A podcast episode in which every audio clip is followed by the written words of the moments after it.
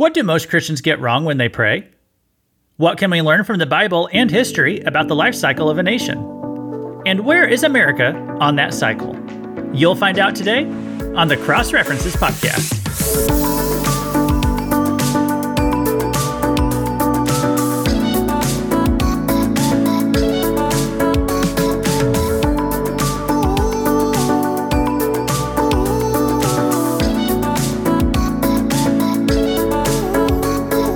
Welcome to the Cross References Podcast, where you learn how every small piece of the Bible tells one big story, and most importantly, how they all connect to the cross and Christ. Whether you're a new Christian or a veteran Bible reader, our goal is that God's Word will make more sense to you after every episode. This is Luke Taylor. I'm a minister, and I drove across Kansas this past weekend. And I gotta tell you, that is one flat state. I drove hundreds of miles across that state this past weekend, and I only saw two mounds that could possibly qualify as hills. And I'm from Missouri. And you might think Missouri is like right next to Kansas. So how different could it be? And before too long ago, I would have said the same thing. But as soon as we crossed the state line back into Missouri, we immediately started going up and down and up and down hills. And I'm like, wow, I mean, we're, we have elevation again. It was just astounding to me how instantly the terrain changes just going from one state to another. It's like when they drew these state boundary lines, and I don't even know how many years ago it was, hundreds of years ago or whatever, but it was not random. They knew exactly what they were doing. And so as you drive across Kansas, um, I'll just tell you in case you haven't done it before, you're not going to see a lot of action going on as far as the scenery goes. And I'm not trying to be down on the state here, but it's like if you like wide open spaces and a big blue sky, you would have loved Kansas. Okay, if you like winds so powerful that you you can't walk or even drive in a straight line, you would have loved it because they got a lot of that too. But if you need a little more variety in, in your scenery, you'd probably struggle with Kansas. You, you, know, you'd see a windmill or you'd see a tower. It'd be way off in the distance, miles and miles away, and you'll drive for like two or three hours, and you're still going to see that same windmill off in the distance. You're going to marvel that it looks just as far off now as it did two hours ago.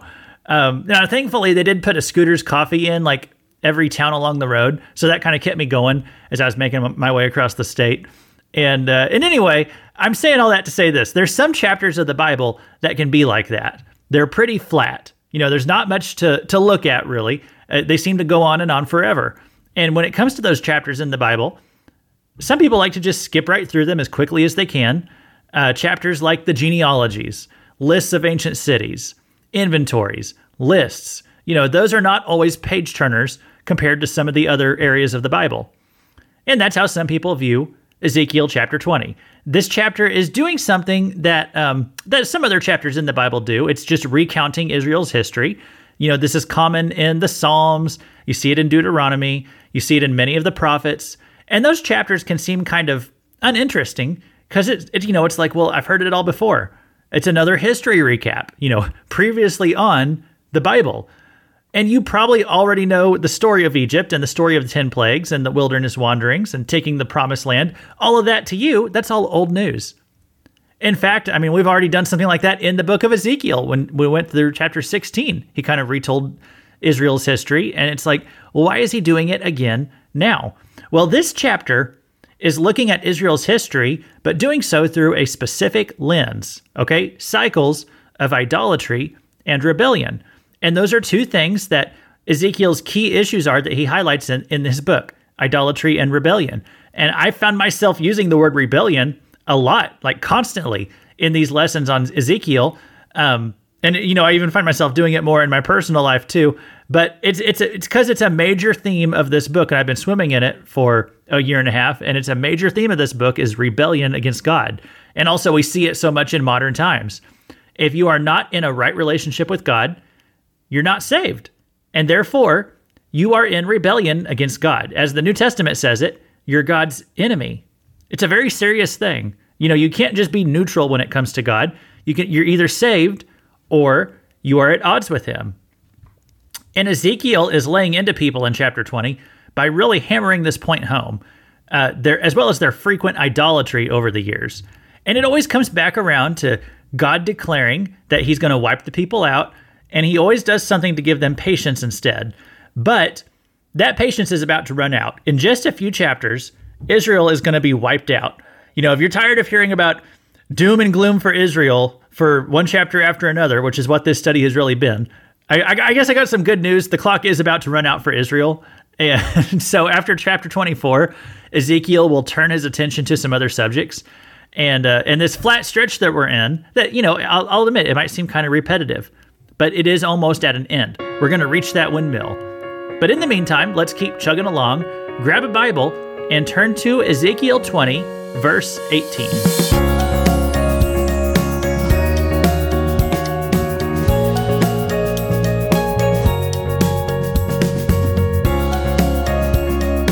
If you listened last time, Ezekiel is explaining Israel's history in kind of a cyclical way.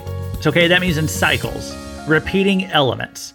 God keeps moving them around, and they keep finding a new way to rebel against him at that place, like wherever he moves them. And so the Bible, um, the Bible uses cycles to communicate. Sometimes, if you think of uh, like the seven letters to the seven churches in Revelation, they are very cyclical. Okay, there's a pattern to their layout and how Jesus is communicating to them if you read the book of Judges, you just keep reading a cycle of, you know, people sin, so God hands them over to their enemies until they cry out to God for help. So God sends a judge and he brings peace and stability, and then he dies and and the whole cycle just repeats. And uh, and and that's kind of what this chapter is in a nutshell. It started with Israel and Egypt. I called that section rebellion in Egypt. Then God moved the people into the wilderness, and then we had rebellion in the wilderness. And so that's where we left off last time. And there are five elements to the cycles. Um, that's how it's been so far. Okay. There's a slight deviation in the last element of the cycle this time. We'll see that in a minute. But the typical cycle, it goes like this one, the Lord reveals himself. Two, God challenges the people to exclusive devotion, as, as in to worship him alone. Three, Israel rebels. Four, wrath is threatened. And then five, wrath is deferred. And so we talked about that on the last episode, we talked about that in the rebellion in the wilderness section. And so now we're still in that section, and Ezekiel is about to go through the cycle again. So let's jump into it. We're going to start at verse 18. We're so we're still at this rebellion in the wilderness section, and the cycle is we, we went through it last time, but it's it's about to repeat. So starting at Ezekiel 20, verse 18, and I said to their children in the wilderness. Let, let me stop there for a second. I know I get through like seven words, and I'm like, okay, let's stop. Well, I just want to explain where we're breaking into the story. Um, in the last lesson, we got to where the people decided to rebel against God by not taking the promised land. You know, that story in Numbers. God told the people who wouldn't enter the promised land, He said, You're too cowardly. Um, so you're going to die in the wilderness, and your children are going to inherit the land. And so now God is speaking to those children, uh, the next generation. That's why it begins with their children. So this is part one in the cycle. God reveals himself as he did to that next generation. Okay, so we'll keep going. Do not walk in the statutes of your fathers, nor keep their rules, nor defile yourselves with their idols. I am the Lord your God. Walk in my statutes, and be careful to obey my rules, and keep my Sabbaths holy, that they may be a sign between me and you, that you may know that I am the Lord your God. So that is part two right there. God is challenging the people to exclusive devotion. He says, Worship me alone and do it my way. Verse 21 But the children rebelled against me. They did not walk in my statutes and were not careful to obey my rules, by which if a person does them, he shall live. They profaned my Sabbaths. So that's part three. Israel rebels. So pretty self explanatory. Okay, and we'll just keep going. We're going to read through verse 26. Then I said I would pour out my wrath upon them and spin my anger against them in the wilderness. But I withheld my hand and acted for the sake of my name, that it should not be profaned in the sight of the nations, in whose sight I had brought them out. Moreover, I swore to them in the wilderness that I would scatter them among the nations and disperse them through the countries, because they had not obeyed my rules, but had rejected my statutes and profaned my Sabbaths, and their eyes were set on their fathers' idols. Moreover, I gave them statutes that were not good and rules by which they could not have life, and I defiled them through their very gifts, in their offering up all their firstborn, that I might devastate them. I did it that they might know that I am the Lord. So that's a big chunk of verses right there. Let's talk about them. God didn't wipe them out in the wilderness, so wrath was deferred. But they did receive a little bit of God's judgment, and that's where that's what I really want to talk about this time. Um, you know, when you're reading these cycles, these patterns that repeat in the Bible, sometimes what God is trying to turn our attention to is the part of the pattern where something is different from the regular cycle. So uh, in this one, it didn't say wrath was deferred. I mean, God didn't wipe them out totally, so wrath was deferred, but He did say something very interesting in verse 25. Maybe it stood out to you too. God said, I gave them statutes that were not good and rules by which they could not have life. And so this is a little bit confusing because the statutes, those are God's rules, right? Now we have God's rules as recorded in the Bible. You know, specifically, we have the ones in the law of Moses, and all these were good rules. You know, this is what they were supposed to be following. But here, God says he gave them bad statutes and rules, bad principles to guide themselves by. Now, this this must have been something that God communicated to the people that we don't have in scripture. Like he must have directed them to do some things that caused their harm. And I don't have specific examples, uh, but but perhaps you know, let, let me think of something that it could have been. Maybe God told them to go and attack this nation when it was actually going to backfire and hurt and hurt the Israelites. Maybe God gave them a directive, but it actually caused some kind of harm. Okay. Now, keep in mind, this is referring to a specific time period that God did this. It was talking about the wilderness wanderings. Israel was out there for 40 years, being led by God on a daily basis. He had they had Moses and other prophets who were delivering God's words to the people on a regular basis. So we only have what's recorded in Numbers. We like we don't know all the other conversations that went on during that time between God and the people. But this still creates a little bit of a theological issue for us. Why would God ever tell someone to do something harmful? Like, why would God ever give somebody bad advice? That seems kind of sketchy, right? Our first assumption when reading a verse like verse 25 is to think, well, that's kind of weird. You know, I must not be understanding it right. Or, or maybe it was translated poorly. You know, some parts of the Bible were hard to translate and they can be a little confusing to our English. So we kind of think that, and then we just move on with our lives because there's lots of odd little statements in the Bible that the Bible says that, you know, they don't always make sense whenever we read them through the first time. And, you know, if you're a normal, well adjusted person, whenever you encounter verses like that, you just keep on reading and move on. Unfortunately, your Bible teacher today on this podcast is not a very normal, well adjusted person. I'm going through Ezekiel so slowly on this podcast, so I can stop and take some time to track this stuff down, and I want to understand it for you all and then try to explain it for you all. And so for me, like I'm like, well, I got to deal with this question before we move on. Why would God say that he gave the Israelites statutes and rules that were not good, aka bad? Like why would God direct people to do things that would harm themselves? And so I really had to think on that this past week and um, the past the past few weeks really. I think the answer is found in chapter 14 of Ezekiel. And we covered this um, last November, I want to say. I think that chapter was the biggest struggle that I had had in a chapter of Ezekiel up until maybe this one, chapter 20. So in chapter 14, we did a lesson called Idols of the Heart.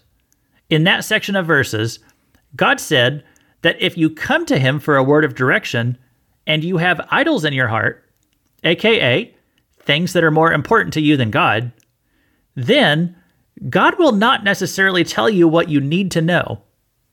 God will tell you what you want to know. Because God knows what you really want. So instead of telling you what the right thing for you to do is, God just tells you to go ahead and do what you really want to do anyway.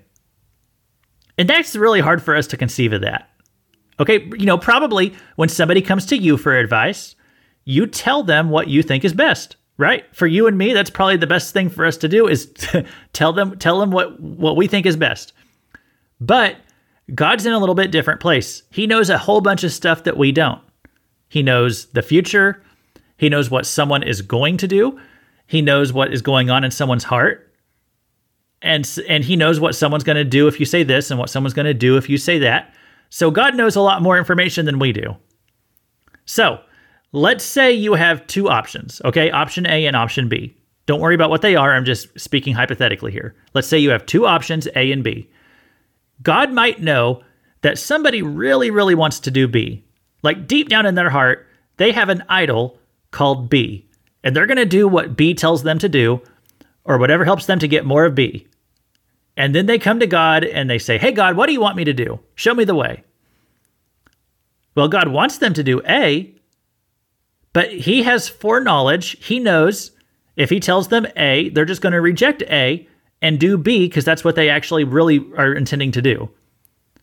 So, to bypass all that, God will just say, Go do B. And then they go and do B, and it doesn't work out very well for them. And we know we'd say, Well, God, why didn't you just tell them to do A? I mean, didn't they do what you said? They did B. You told them to do B. Why didn't you make it work out for them? But in Ezekiel 14, we learn that God won't necessarily tell somebody what plan A is. Sometimes God will answer people according to the idol of their hearts. And that might still be for our good. Sometimes we have to try B and let B blow up in our faces a bit so that we can come back and say, "Oh, okay, God, now I see why A was so much better all along." You know, that's that that's something that has to happen sometimes so that we learn learn from it, learn from our mistakes. And I think that's the best way to interpret verse 25 right here. God tells the people, I gave you rules and statutes that were not good, that did not bring you life. So meaning it did not enhance their life, or maybe that even people died. And and they'd say, Well, God, why did you tell us to do things that wouldn't work out very well for them?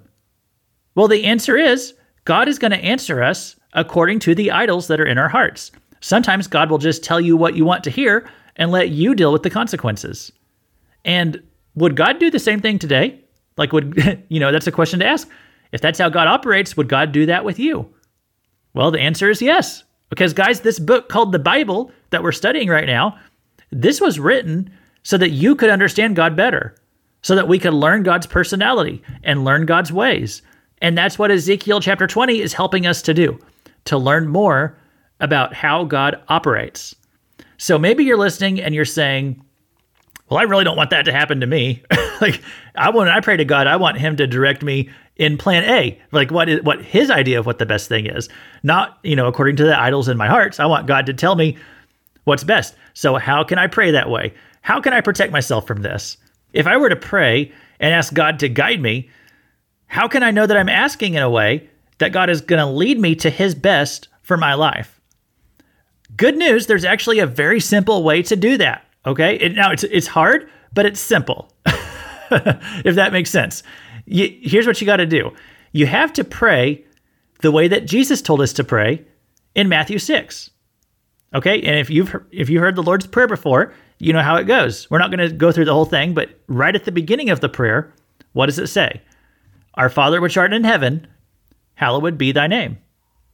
So first of all, we come to God remembering his position, his deity, that he sees all things, that we fear and revere his name. So you make sure you got that down. Okay. And then also remember this next part of what Jesus told us to pray. We say, Thy kingdom come, thy will be done. You see, ultimately, when we pray, we want God's will to be done. That's the attitude that you have to approach prayer with so that you don't have idols of the heart that are fighting with you and fighting with God as you try to talk to Him. Because you know how we pray. We come, when we pray, we forget to pray sometimes that God's will is done. We come to God and we have our laundry list of requests, our laundry list of desires, and we ask God to, to give them to us and to bless them, and we try to get God to do what we want. And I'm not saying it's wrong to have requests to give to God. It's okay to have requests for God. But we have to start by saying this up front Thy will be done. Okay? Means above my will, I want God's will to prevail. That's what that means. Okay? And we can't just say it. Don't just say the words. You really have to mean it. Okay? It means that, you know, you're you're in a mindset when you pray, regardless of what I am saying, if it's not God's will, I don't want it. So we pray, God, take this problem away. I wish I didn't have this issue. I wish I didn't have this problem. I wish I didn't have this thorn in the flesh anymore. But God, thy will be done. If it's not your will to take it away, I will trust in your will. Now, that's why I say this is simple, yet hard. It's a simple thing to remember, it's a simple thing to say. It's a hard thing to pray that and mean it. We normally want to pray from a standpoint of just getting God to bless our ideas and our plans, trying to get God on our page. But prayer is not about getting God on our page. Prayer is about getting on God's page. So when we pray and ask God for guidance or wisdom or direction, which we all do from time to time, if you've already made up in your mind that, you know, what you're going to do, then God might not necessarily argue with you. He might just say, "Okay, go do it. Go see how that works out for you." Now, if you don't believe me that God would do that, go back to Ezekiel 14, listen to that lesson. It, it was a long lesson. I did that one as like a really long lesson because I did not want anybody to rip me out of context and think I was saying that we can't trust God. Okay? We can trust God, but we you know, we can't trust ourselves. We have to come to God with the right motives. Or the results can be disastrous. Uh, last year, right about a year ago at this time, I was trying out for various churches to be a pastor or an associate pastor. And I was praying really deeply and I was praying like daily about this new direction for my life. And I th- during that time period, I interviewed and tried out at a few places, and that was a it was a long stretch of life. It was like it was about seven or eight months before I got settled in to where I, I where I am now, and I'm working for for a Christian nonprofit ministry. And a year ago at this time, that's not what I thought I would end up doing when I started the job search, but I came to find out that it was right where God wanted me. Now, as I started this search in February or March of last year, my personal desire was to work for a church. Like I had just spent nine years working for a church. I thought it was wonderful. Like it was excellent. I loved it. But I continuously prayed that I don't want what I want. I want what God wants. So I always told God what I desired, but I didn't want it to become an idol. I always presented it before God with the caveat that it was thy will be done, not my will be done. And every time I submitted a resume or went to an interview to try out with one of these churches, I never prayed that it would work out. I prayed that God would bless it if it was his will. And if not, I prayed he'd just throw a wrench into it and not even let it happen. And, and so I say all that because I actually believe if I had made going to work for another church, if I had made that an idol for myself last year and just demanded and hounded God that he just place me in a church, I think I would have ended up in one. And then I think it would have been a disaster or I would have been miserable. Like I fully believe that. I wanted to work in a church, but not if that wasn't what God wanted, because I want what God wants more than I want what I want. And, you know, some days that's harder to accept than other days, I'll admit. But where God guides, He will provide, He will bless, He will show Himself faithful. And so when you pray, don't look at verse 25 of this chapter and let it scare you. Okay? Don't let it intimidate you from from asking God for direction. Because what we are learning in this chapter is that the, the Israelites, they had a pattern, a cycle of idolatry. Okay? And we and we don't want that for ourselves. So whenever we pray, check your heart. Okay? Pray like Jesus said to. Say, Thy will be done. And I've got a really good cross reference for that. Um, I was thinking about Ecclesiastes 5, verses 1 and 2. These verses are so powerful. Like you should write this verse reference down and go meditate on this on these words later, okay? The first two verses of Ecclesiastes 5. Here's what it says. Guard your steps when you go to the house of the Lord. Go near to listen rather than to offer the sacrifice of fools who do not know that they do wrong. Do not be quick with your mouth. Do not be hasty in your heart to utter anything before God. God is in heaven, and you are on earth. So let your words be few. Now, th- those verses right there, that's kind of an expansion of what Jesus told us to do whenever we pray, Our Father which art in heaven, hallowed be thy name. Hallowed means holy. It means we reverence him. We fear God na- we, we fear God's name. And that really helps with the next part where we say, Thy kingdom come, thy will be done. Okay? But you say, Well, I but I kind of like my ideas, God. You know, what if what if I'm praying and God has different ideas? I really don't want to let go of my ideas. Well, I understand that. You know, I personally I feel that way a lot. That's why I have to go back to the first part where I say our Father which art in heaven. God is in heaven. I'm down here on earth. God sees everything. He sees things I don't. So I can trust that he sees the big picture and he will work things out for the best. Another great thing to remember is that God likes me. you know, actually, God loves me. God is crazy about me. So I can trust that he knows what he's doing with my life, even if it's not what, what I want done with my life, that he works all things for the good of those who love him. And if I get a little haughty and try to argue with him about his plan for my life, that's when I remember, hallowed be thy name. Well, that, you know, that also helps keep things in perspective. It's hard to argue with someone if you hallow his name. And that's what Israel was getting wrong. But the Old Testament is here for us so that we can learn from their mistakes and get it right.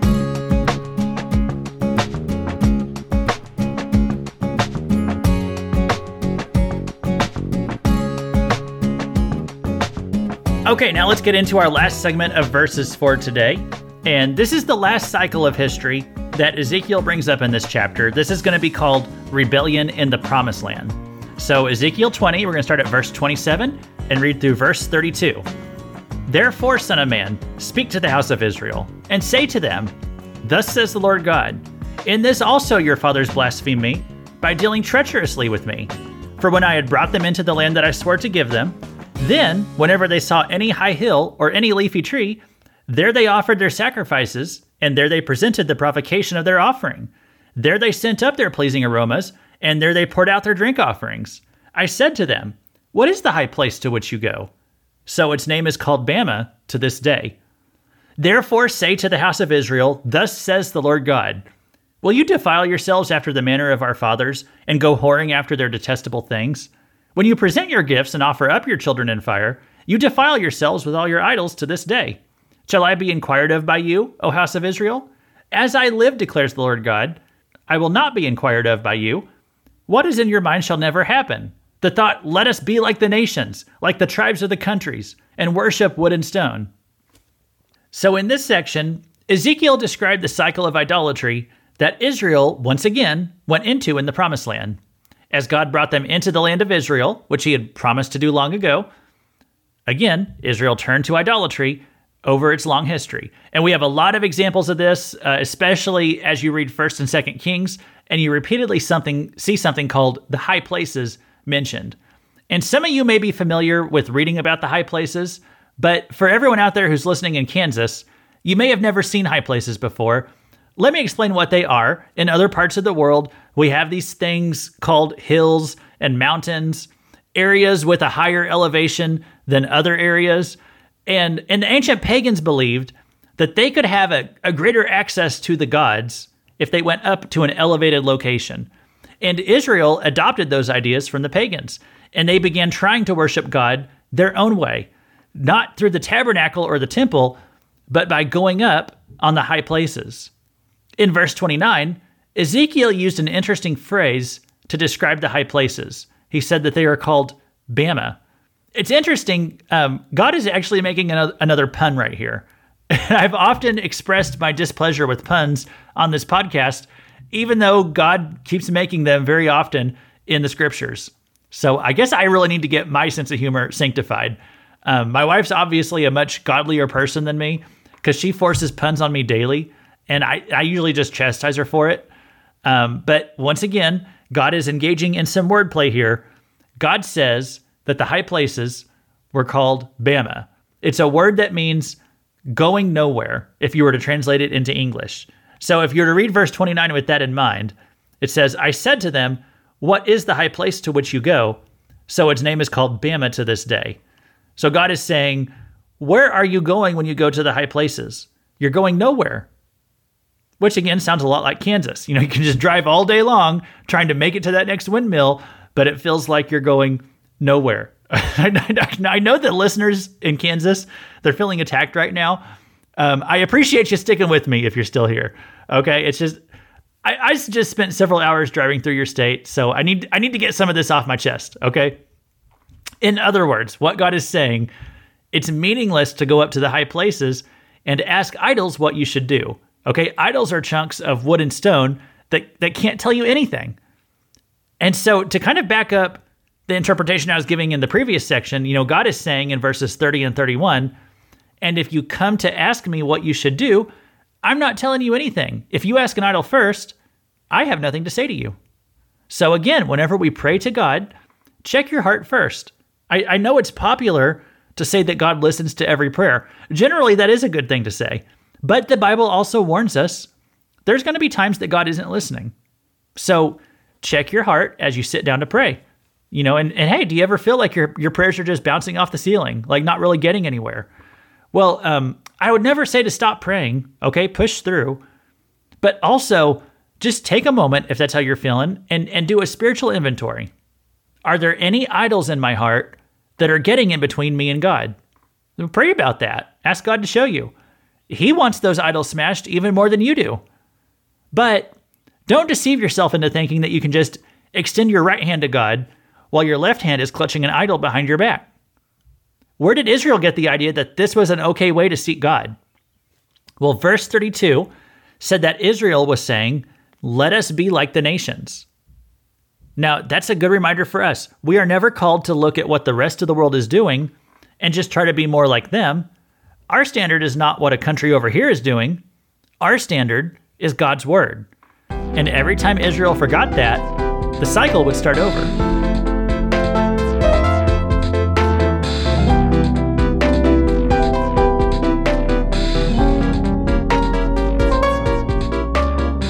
Well, we'll close down in a few minutes with a quick application of this chapter. Um, before I do that, we got another mailbag here, and so this one uh, it says um, the book. Okay, this was in reference to a couple episodes back where uh, I was speaking with Jet, Chet Morton about um, the two witnesses in Revelation. And uh, so we had a comment on, along those lines. It says the book of Jude mentioned Michael contending for Moses' body. Makes me think that Moses' body may not have suffered the corruption of the grave. And of course, neither did Elijah's. And I'll just break in there and say that's that's what I think too. Actually, um, well, if the two witnesses are Moses and Elijah, then that then that all fits together. You know, that would make sense for why Jude implies that God is per, uh, preserving Elijah's body. Like then it all kind of fits together. So I mean that could very well be the case. And uh, then there was another comment there. Not sure if the 144,000 are the children for whom Rachel wept, but I suppose it could be.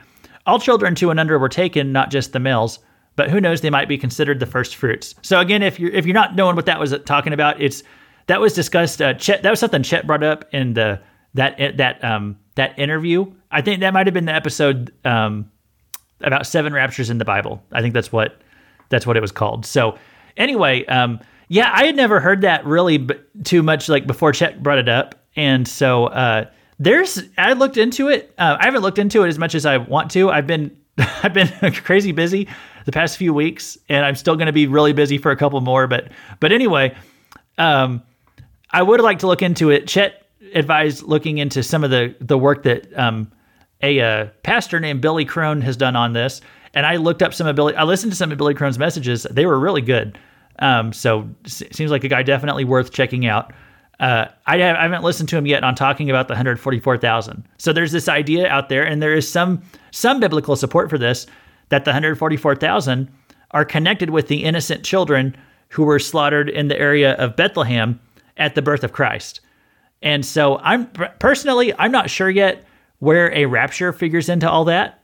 Um, so I'll have to look into what Billy Crone said, I guess. Um, one thing about the seven raptures theory you know, whether there's really seven or not, it is clear that there are multiple raptures in the Bible. Uh, you know, like another thing that occurred to me after that episode where we talked to Chet um, is uh, j- so Jesus' ascension 40 days after his resurrection. Okay. The ascension is referred to as a rapture if you look at it in the Greek. And it, it actually mentions that in Revelation 12 5. So that's a verse that says, She gave birth to a male child one who is to rule all the nations with a rod of iron, but her child was caught up to God and to his throne. Now, I know Revelation 12, it's a very symbolic chapter, but if you go through it carefully, the symbolism is very clear. The child is Jesus. He's the one to rule all nations with a rod of iron, and he is now at the right hand of, of the Father. But this verse also said that he was caught up to God and his throne. And so when did Jesus go up to heaven? Well, that's the event that we typically call the ascension of the Christ, um, the ascension of Christ. But it also uses the word caught up right there in the Bible in Revelation 12 5. That word is harpazo. That's the Greek word that means rapture. So it would also be accurate to to define Jesus going up to into heaven at the ascension as a rapture. Um, and that's really easy to see because it's right there in the Greek. That's an important point to point out because some people will say that the rapture is not in the Bible. And so you point out that Jesus ascended to heaven. You know, and a lot of times you'll hear, oh, that wasn't a rapture. You know, he just ascended to heaven without dying. Which to me, when people say that, it sounds so silly. That's a distinction without a difference. And especially when you look at it in the Greek, Revelation describes that event as a harpazo, ascending to heaven without dying is a harpazo. It's a rapture, according to the Bible. Rapture is simply a word that means caught up. So when we talk about the rapture as a theological idea, what we're talking about is being caught up to heaven without dying to get into heaven. Okay. Um, in Jesus' case, he had died, but you all know he resurrected and he and he, he you know he ascended to heaven without dying to get there 40 days later. So that that would that is considered a rapture theologically. Some people argue against the rapture on the basis that they believe it's just this one specific thing, which would be the the rapture of the church before the tribulation. So they're gonna so they're gonna act like it was this totally random thing that was made up in like the 1800s. Okay, well that is a rapture, but it's not the only rapture because there's several raptures in the scripture. Revelation says Jesus was raptured. So I mean, if you're gonna disagree with that, if you're gonna say the rapture is not in the Bible, um, you're just disagreeing with the Bible because you, and it's all because they have a, a lot. I've noticed this. People have a grudge with the word rapture. Okay, like one thing I've noticed online, many people have a strong emotional reaction to the very word rapture. Like you can talk about the concept of being taken to heaven without dying, and they're just fine. But once you say the word rapture, the conversation will suddenly get very heated. and which actually, this reminds me. Every time I talk about the rapture, I always get um, this one guy leaving me feedback on the episodes to try to tell me I don't believe in God's word. And um, I tried interacting with him, but here's what I would say um, to anybody who leaves feedback, because I'm always inviting more feedback. But I would also ask this please try to use like proper punctuation and grammar. Okay. Because, and I'm not saying I expect perfection. I just want to be able to understand what it is that you're trying to say.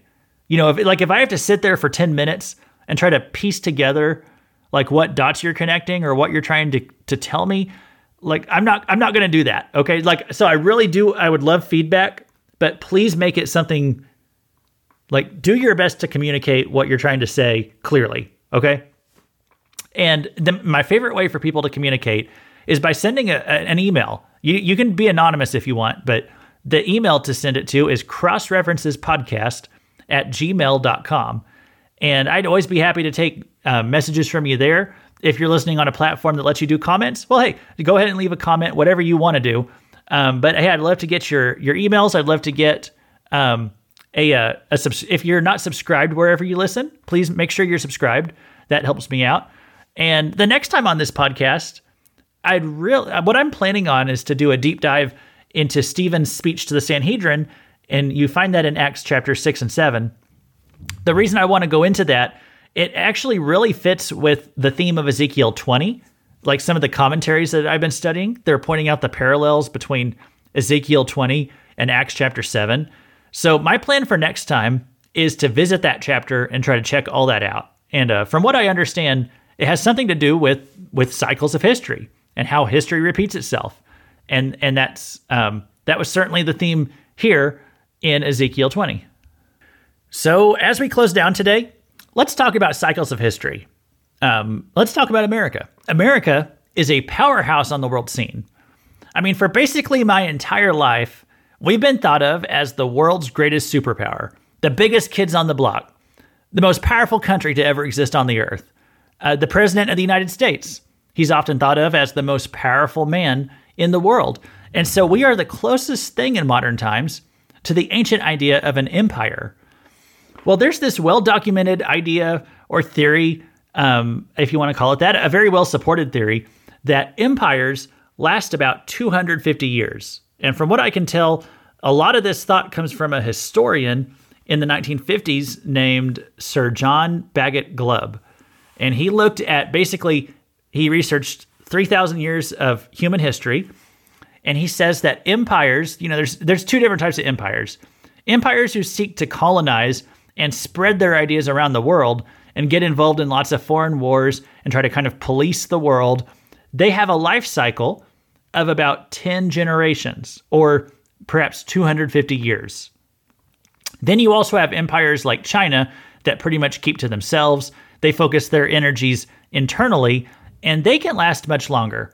But um, but you know between those two things, I mean, obviously America belongs more to the first category of, of an empire. And so John Bagot Glubb researched the life cycle of an empire, and this is what he presented as the life cycle of an empire. Okay, he says you see this repeat again and again throughout history. The first step in the cycle is the age of pioneers, and that's pretty self explanatory. The second step, the age of conquests, you know, commercial and military expansion. And and this this could in America's case, it could start with America's earliest wars, like the French and Indian War, uh, the Mexican American War, the Revolutionary War. And and I would say that our stage that maybe is kind of interrupted there towards the end by the Civil War. You know, maybe that delayed us a bit from getting to the next stage in the cycle. So the third step is the age of commerce. That's when the businessmen take over. There's a desire for new forms of wealth. Well, you know, that sounds like America after the Civil War, especially the first half of the 20th century. Then you get into the age of affluence. That's the fourth step. That's when the country has moved beyond merely surviving militarily and economically. Now people are relaxing. Life gets easier. The empire focuses on building big cities. Again, sounds like that first half of the 20th century. Then you have the age of intellect. That's the fifth step in the cycle. The age of intellect is the pursuit of knowledge. And one way that you can identify this stage, it's when young people are thinking mostly about academic honors more than becoming wealthy or becoming some kind of great military leader. This is when uh, you see a lot of scientific discoveries start to blossom and bloom at that stage, uh, the, the age of intellect. The sixth and final step in the cycle of an empire is the age of decadence. And I'll quote from a website that described this. It's called, uh, the website's called timelessmyths.com. But this is how this is how they described it. This is the stage where people choose to behave in unsustainable ways and unaware of their consequences. Historians often refer to this stage as the decline in religion. But Glubb shows more than religion. The empire will suffer because of excessive consumption. Absurdly wealthy elites will emerge where the masses will admire them. People will relate increased consumption to happiness. These values will permeate the public frivolity, aestheticism, cynicism, narcissism, fanatics, and fatalism. And all negative behaviors affect the population. So, again, John Glubb has this book called uh, The Fate of Empires, and I'd kind of like to read it. I added it to my, my Amazon wish list. Sounds like it's worth a read. But, you know, as you think about that description right there, it's very easy to see how that applies to America. It's where it seems like America is now. I mean, let's talk about this as applied to America. Many people would point out America is about to hit its 250th year. That's going to be in 2026.